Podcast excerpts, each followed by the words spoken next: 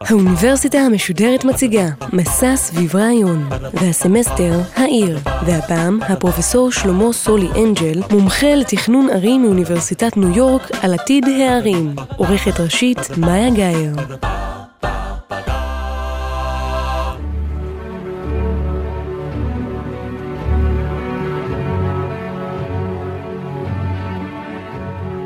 שלום, אני אה, שלמה, המכונה סולי אנג'ל, פרופסור לתכנון ערים באוניברסיטת ניו יורק, NYU, ואני אדבר איתכם היום על אה, עתיד הערים בעולם ומה נצטרך לעשות כדי לעמוד באתגר של האיור בעשרות הקרובות. כל תהליך האיור למעשה התחיל ברצינות ב-1800, שהיו איזה חמישה עד עשרה אחוז של אנשים שגרו בערים, ואז התחילו לאט לאט אנשים לעבור מהצמידות שלהם לקרקע לקרבה שלהם אחד לשני. הדבר הולך ומתגבר, הולך ומתגבר, אבל יגיע לסיומו בערך בשנת 2100, שאז בעולם יגורו בין 75 ל-80 אחוז בערים. זאת אומרת, מ-1800 שהיו 5 עד 10 אחוז, עד 2100, כל האוכלוסייה שרצתה לעבור מן הכפר לעיר תעבור, ונגיע לאיזשהו מצב יציב.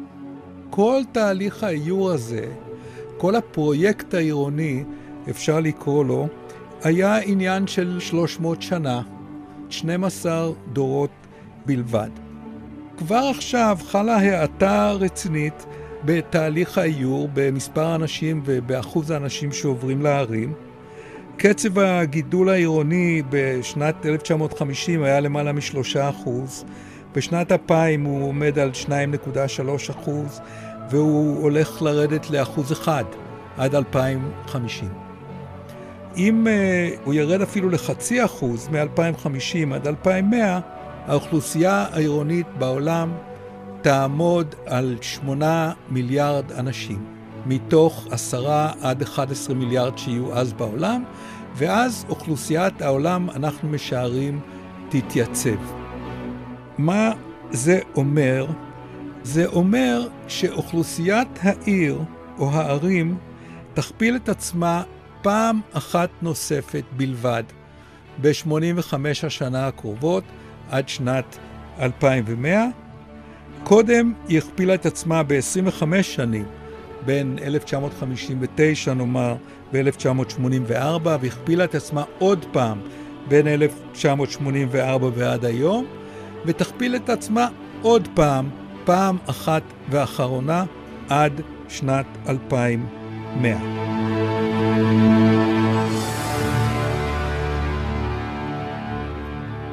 באופן כללי המספרים האלה לא אומרים לנו שום דבר, כי עוד מיליארד, פחות מיליארד, זה לא אומר הרבה לאנשים. מתי זה מתחיל להגיד שאנחנו חושבים על ההתפשטות העירונית? זאת אומרת שאנחנו חושבים על כמה שטח הערים תופסות בעולם. עכשיו, השטח שהערים תופסות בעולם כיום זה פחות מ-1% מהשטח של המדינות בעולם. הם ישלישו את הגודל שלהם עד שנת 2100. זאת אומרת, תביאו בחשבון שעיר, נאמר כמו תל אביב, גוש דן, שעיר ממוצעת בעולם תהיה פי שלוש יותר גדולה ממה שהיא היום, עד שנת 2100. אנחנו כמובן לא מוכנים לזה. יש מעט מאוד תוכניות שמביאות בחשבון עיר שהיא גדולה פי שלוש מהעיר היום, אבל זה קורה כל הזמן. לתת לכם דוגמה, אקרא, בירת גאנה, ב-25 השנה האחרונות, מ-1990 ועד 2015, האוכלוסייה שלה גדלה פי ארבע, הגודל שלה גדל פי שמונה. כשאתם מדברים על גידול עירוני, אל תתביישו להגיד, העיר תכפיל את עצמה ותגדל פי ארבע ותגדל פי שמונה, כי זה מה שקורה באופן רגיל לגמרי. למעשה, במדידות שאנחנו עשינו, אטלס שהוצאנו ב-2015-16 באוניברסיטת ניו יורק, הראינו שגידול השטח של הערים במדינות המתפתחות היה פי שלוש ב-25 השנה האחרונות, כשהאוכלוסייה רק הכפילה את עצמה. כרגע, קצת יותר מחצי האוכלוסייה בעולם גרה בערים. עברנו את ה-50% בשנת 2007, היום אנחנו עומדים על 54%, נגיע ל-66% ב-2050, וכמו שאמרתי קודם, ל-75 עד 80 אחוז ב-2100. איפה הגידול הזה קורה? באופן כללי אפשר להגיד שהצמיחה העירונית במדינות המפותחות נגמרה. רוב האנשים שרצו להגיע לעיר הגיעו, האחוזים של האוכלוסייה העירונית לעומת האוכלוסייה הכפרית הם פחות או יותר קבועים, והגידול באוכלוסייה הוא פשוט גידול טבעי של האוכלוסייה העירונית, שהוא פחות או יותר הצמיחה הטבעית של כל האוכלוסייה בכל הארץ, כיוון ש-70, 80, 90 אחוז מהאוכלוסייה כבר גרה בערים. מספר מפתיע, מעכשיו ועד שנת 2050, בסך הכל אוכלוסיית הערים בארצות המפותחות תגדל בכ-130 מיליון איש, לעומת שניים ורבע מיליארד איש שיוספו לערים במדינות המתפתחות. זאת אומרת שבין 2015 ו-2050, 18 אנשים יתווספו לערים המתפתחות על כל בן אדם שנוסף למדינות המפותחות. במדינות המתפתחות עצמן, שם הגידול באוכלוסייה לא יהיה שווה בכל האזורים. שני אזורים יכללו פחות או יותר 60% מהצמיחה העירונית בעולם בעשורים הקרובים, אפריקה שמתחת לסהרה וחצי האי ההודי. אפריקה שמתחת לסהרה זה האזור שגדל היום הכי מהר, שליש מהגידול באוכלוסייה בעולם עד 2050 יהיה באפריקה שמתחת לסהרה. רבע מהאוכלוסייה שתתווסף לעולם עד שנת 2050 תהיה בחצי האי ההודי, הודו, פקיסטן, בנגלדש, שרי לנקה, נפאל. הגידול בסין מאוד מאית בגלל מדיניות הילד היחיד שהייתה שם במשך הרבה שנים, וסין תוסיף אולי 10%, דרום-מזרח אסיה אולי 8%, המזרח הקרוב עוד 8%, דרום אמריקה עוד 7%. באופן כללי, כל האזורים האלה יוסיפו מעט מאוד. רק בשתי מדינות מפותחות, ארצות הברית וישראל, יהיה גידול משמעותי של האוכלוסייה העירונית. בארצות הברית האוכלוסייה תגדל ב-90 מיליון עד 2050, זאת אומרת בשליש. בישראל האוכלוסייה העירונית עומדת להכפיל את עצמה בעשורים הקרובים, דבר שאנחנו עדיין לא ערוכים לו, כי כמו שאמרתי, כשהאוכלוסייה תכפיל את עצמה, יש סיכוי טוב מאוד ששטח הערים, וכאן אנחנו מדברים בעיקר על שטח הערים באזור המטרופוליטני שלאורך רצועת החוף, נאמר מזיכרון יעקב ועד באר שבע, ישלש את עצמו, צריכים לבנות תשתיות, צריכים לחבר את כל האזור הזה לכלכלה עירונית אחת, כפי שאנחנו יודעים, ככל שהעיר מחוברת יותר, היא יעילה יותר, היא שוויונית יותר, והיא שומרת על הערכים הסביבתיים יותר. למה אנשים עוברים לערים? כי שם יש מקומות עבודה יותר טובים, כי הערים הן יותר יעילות מהכפרים, תהליך הייצור הוא יותר גבוה, יש יותר הכנסה, החינוך יותר טוב, הבריאות יותר טובה, מה שלא היה קודם במאה ה-19. היום הבריאות בערים היא ברמה הרבה יותר גבוהה מהבריאות בכפרים. אנחנו רואים יחס ישיר היום בין אחוז האוכלוסייה שגרה בעיר ומצב הבריאות בערים. למשל, כשאנחנו מסתכלים על תוחלת החיים. תוחלת החיים היא פונקציה ישירה של אחוז האוכלוסייה בארץ החיה בעיר. בין 1960 ו-2015 תוחלת החיים גדלה בכל האזורים באופן משמעותי, וב-27 שנים באסיה הרחוקה. יש גם יחס לגמרי ישיר בין אחוז האנשים שגרים בערים והמצב הכלכלי של המדינה. ככל שיותר אנשים גרים בערים, התוצר הלאומי לנפש גדל.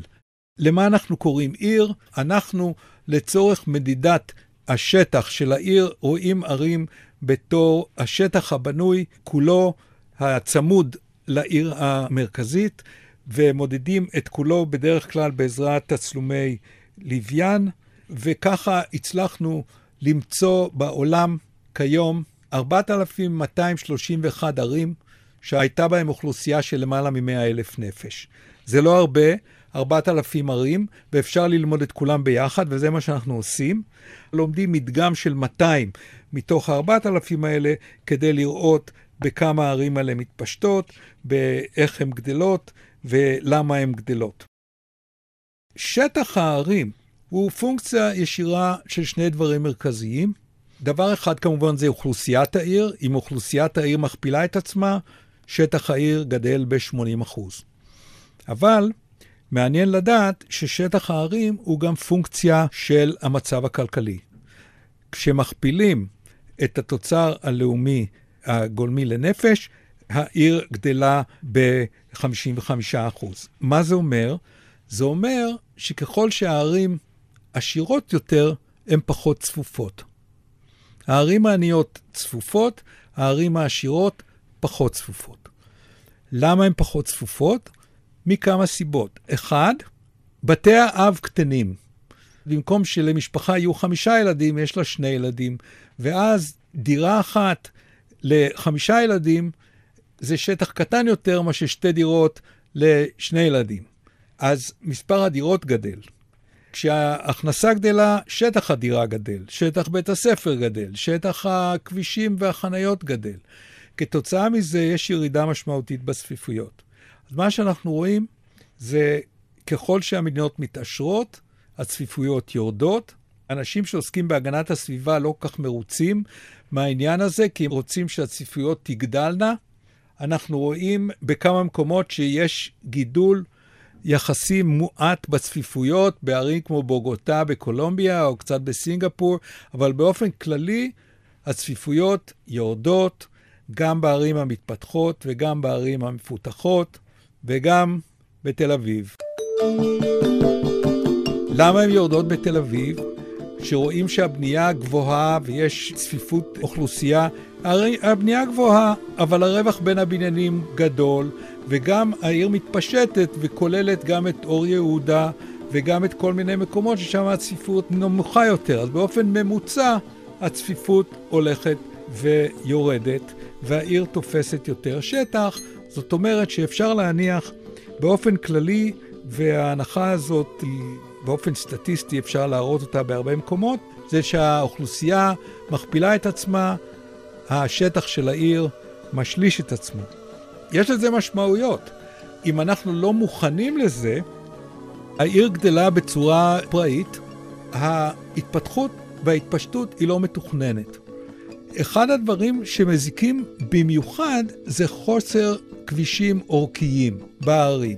כבישים מקומיים, כל יזם שבונה שכונה, בונה אותה עם כבישים מקומיים. אבל הכבישים האורכיים, הכבישים שצריכים לשאת את התחבורה של האנשים שהולכים לעבודה, והם הולכים לעבודה מקצה אחד של העיר לקצה השני, או שצריכים לשאת את התחבורה הציבורית, אם רשת של כבישים אורכיים כאלה לא קיימת, העיר לא יכולה לתפקד בתור יחידה כלכלית אחת, והיא פחות יעילה. אנשים לא יכולים מהר להגיע לעבודה, והתחבורה הציבורית, שבדרך כלל ברוב הערים מופנית מהשוליים למרכז, לא עונה על פיזור מקומות העבודה בערים המודרניות. בערים המודרניות העבודה לא מרוכזת יותר במרכז העיר כמו שהיא הייתה פעם, היא נמצאת בכל האזור העירוני. במחקר שעשינו בארצות הברית, מצאנו שב-40 ערים בארצות הברית שנלקחו כמדגם לכל הערים בארצות הברית, רק 15% ממקומות העבודה היו במרכז העיר, עוד כ-10-12% היו במקומות במרכזים משניים, ו-75% ממקומות העבודה היו מפוזרים בכל האזור העירוני. אנחנו רואים את זה גם בישראל, כשאנחנו רואים אזורים ששם מתרכזת העבודה, בין אם זה בהרצליה, בין אם זה ברמת החייל, בין אם זה ברעננה. המקומות העבודה מתפשטים וצריכים להגיע מאזור אחד בעיר לאזור השני. אם אין מספיק כבישים עורקיים, זה לא מתקיים. לכן, באוניברסיטת ניו יורק אנחנו עוזרים לערים במדינות המתפתחות שגדלות מהר להתכונן להתפשטות העירונית שלהם. יש לנו תוכנית באתיופיה, שהתחילה בארבע ערים ועכשיו ממשיכה בעוד 14, ויש לנו תוכנית בקולומביה שהתחילה עם חמש ערים, ירדה לשתיים, ועכשיו מתפשטת לעוד 100 ערים מכל הגדלים, שאנחנו עוזרים להם להתכונן להתפשטות העירונית שלהם בעשורים הקרובים. התוכנית שלנו היא תוכנית פשוטה מאוד, שהיא הרבה יותר פשוטה מלהכין תוכנית אב או תוכנית מפורטת לעיר. התוכנית כוללת בסך הכל ארבעה סעיפים, שאני אדבר עליהם אחד-אחד. הסעיף הראשון זה תחזית של כמה קרקע העיר תצטרך מעכשיו ועד שנת 2050, ואיפה הקרקע הזאת תהיה. זה לא חייב להיות מדויק, אבל זה צריך לכלול מספיק קרקע להתפשטות החזויה בעשורים הקרובים. הסעיף השני, קבלת יכולת תכנון של כל האזור הזה. צריך להרחיב את השטח המוניציפלי כדי שהוא יכלול את כל האזור הזה. זה בדרך כלל בעייתי, כי ההתפשטות העירונית בדרך כלל מתפשטת לתוך רשויות מקומיות אחרות, וזה מקשה על התכנון, יש המון רשויות מקומיות קטנות שמסביב לערים הגדולות, וההתפשטות של הערים הגדולות האלה כוללת פתאום את כל הרשויות הקטנות האלה, אבל אם אין אפשרות לעשות תוכנית כללית לכל אזור ההתפשטות, זה מאוד מקשה, והקואורדינציה של כל הערים הקטנות האלה היא מאוד מסובכת, מה גם שהן לא חייבות להקשיב. אז הסעיף השני זה איזושהי שליטה תכנונית על כל אזור ההתפשטות. הסעיף השלישי זה תכנון של רשת של כבישים אורכיים, לאורך ולרוחב. בכל השטח של ההתפשטות העירונית. אני מדבר על כבישים, נאמר מרחק קילומטר אחד מהשני, ברוחב של כ-30 מטר, כבישים אורכיים שיכולים לשאת תחבורה עירונית מצד אחד של העיר לצד השני, וגם שיכולים לשאת בין השאר תחבורה ציבורית. חייבת להיות רשת שאתה משיג את הבעלות על הקרקע עכשיו. כי אם אתה רק תשאיר את זה על הנייר, או אם אנשים יתחילו לבנות שם, ואחרי זה תרצה להעביר כביש, אנחנו יודעים טוב מאוד שזה לא מתאפשר. זה בעיקר לא מתאפשר במקומות ששם אנשים לא כל כך שומרים על החוק ובונים איפה שהם רוצים, בין אם זה בנייה חוקית או בנייה לא חוקית. אם יש לך קשרים עם ראש העיר, אתה יכול לבנות איפה שאתה רוצה. בהרבה מהערים שאנחנו מדברים עליהם. לכן חשוב לשריין את הקרקע לרשת הכבישים הזאת עכשיו. בקולומביה יש דוגמה יפה. בשתי ערים הצלחנו לשכנע את ראשי העיר לעשות מה שהתחיל המנדט הבריטי והמשיך בן גוריון לעשות בישראל, לטעת עצים לאורך הכבישים העתידיים בכל אזור ההתפשטות העירונית. על המדרכות העתידיות במרחק של עשרה מטר אחד מהשני, ובאמת בשתי הערים האלה, בעזרת הצבא, בונים משתלות שיש בהם איזה 15 אלף עצים ומתכוננים לשים אותם לאורך הכבישים העתידיים. הסעיף הרביעי זה שימור של שטחים שלא רוצים שיבנו בהם. הגנה על שטחים או שטחים עדינים שחייבים להגן על הסביבה שלהם, או פארקים עירוניים, גנים לאומיים שרוצים לשמור עליהם. אז בסך הכל, ארבעת הדברים האלה זה הדברים שצריכים להתקיים קודם כל. תחזית, הקרקע שנצטרך עד 2050, שטח שיפוט עירוני על כל הקרקע הזאת, רשת של כבישים אורכיים בכל שטח ההתפשטות, ושימור של שטחים שלא רוצים לבנות בהם.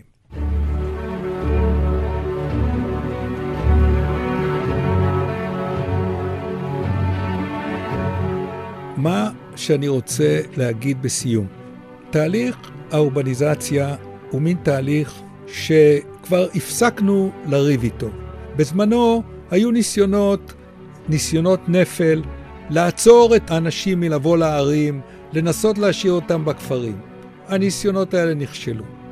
היו ניסיונות נוספים לא לתת לערים הגדולות לגדול ולנסות להצמיח את הערים הקטנות. גם הניסיונות האלה נכשלו. היו ניסיונות לפזר את האוכלוסייה במדינה, כל מה שזה גרם זה לעוד שכונות רחוקות שמהם אנשים נוסעים לעבוד בעיר. זה לדעתי האתגר המרכזי, לדעת שהערים שלנו הולכות להתפשט. וכשאני מדבר על להתפשט, אני עוד פעם, אני לא מדבר על עשרה אחוז ולא על עשרים אחוז, אלא אני מדבר על פי שתיים, פי שלוש, פי ארבע, פי שמונה. ואנשים לא מוכנים לקבל את זה שהערים גדלות כל כך מהר ומתפשטות כל כך מהר, אבל כשאנחנו מסתכלים על צילומי לוויין, זה מה שאנחנו רואים. אז מה שהייתי רוצה שתיקחו מהשיעור הקצר הזה, זה את העניין הפשוט הבא. אנחנו החלטנו לעבור ממצב של להיות צמודים לקרקע ללהיות צמודים אחד לשני. אנחנו צמודים אחד לשני, אבל אנחנו צריכים מרחב מחיה, ומרחב המחיה צריך להיות מספיק נוח ומספיק גדול. כתוצאה מזה, הערים כמובן גדלות באוכלוסייה ומתפשטות.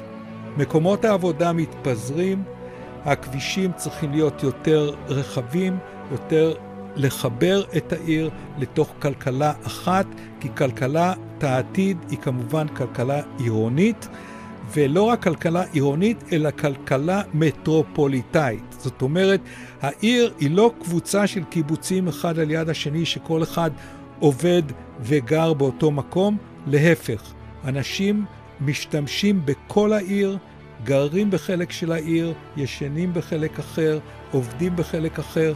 כל העיר צריכה להיות של כולם, ולכן היא צריכה להיות מחוברת. ויש שינוי גדול כמובן בכל העניין של התחבורה. התחבורה הציבורית לעולם לא תיתן פתרון כולל לבעיית הכישורים העירוניים. לדעתי, מה שייתן את הפתרון זה המכונית ללא נהג, שאז כמובן יוכלו מכוניות לנוע בכבישים באופן הרבה יותר יעיל, וזה יקרה מהר מאוד, כבר לדעתי בעשור הבא, וזה ישנה את כל סיפור התחבורה, אבל ישאיר לנו את העניין הזה שאנחנו צריכים לחבר, לחבר ולחבר. עכשיו, אמרתי עוד ואני אסיים בזה, המחיר של לעשות את ההכנות המינימליות, זאת אומרת לשריין את הקרקע לכבישי העתיד נאמר, ולהשאיר את הקרקעות שאנחנו לא רוצים שהעיר תתפשט לתוכן. אם עשינו יותר מדי ולא היינו צריכים את כל השטח הזה, לא קרה שום דבר. ההשקעה היא קטנה מאוד. אם לעומת זאת לא הכנו את הקרקע לתשתיות, לא שמרנו על האזורים הפתוחים, המחיר הוא כבד. וזה למעשה שיעור לכל הערים המתפשטות בעולם, זה כמובן גם שיעור למטרופולין לאורך רצועת החוף בישראל, שיעור לכל הערים שהיום מתפשטות מהר. כמו שאמרתי, ברובם בעולם השלישי, שם יהיה גידול האוכלוסייה הגדול יותר, ושם הבעיות התכנון קשות יותר, כי אין לה ממסד כל כך שליטה על צורת ההתפשטות העירונית, שהיא די כאוטית ולא מסודרת. לכן, מה שאני אומר, זה צריכים להסתכל על המספרים האלה בעיניים. צריכים להבין שלמספרים של גידול האוכלוסייה יש משמעות, בעיקר שמתרגמים אותם להתפשטות בקרקע, וצריכים לעשות משהו בעניין הזה. וקצת ניסיתי לדבר איתכם על מה שאפשר לעשות כמין דרך מינימום לנסות לעמוד באתגר הזה בעשורים הבאים.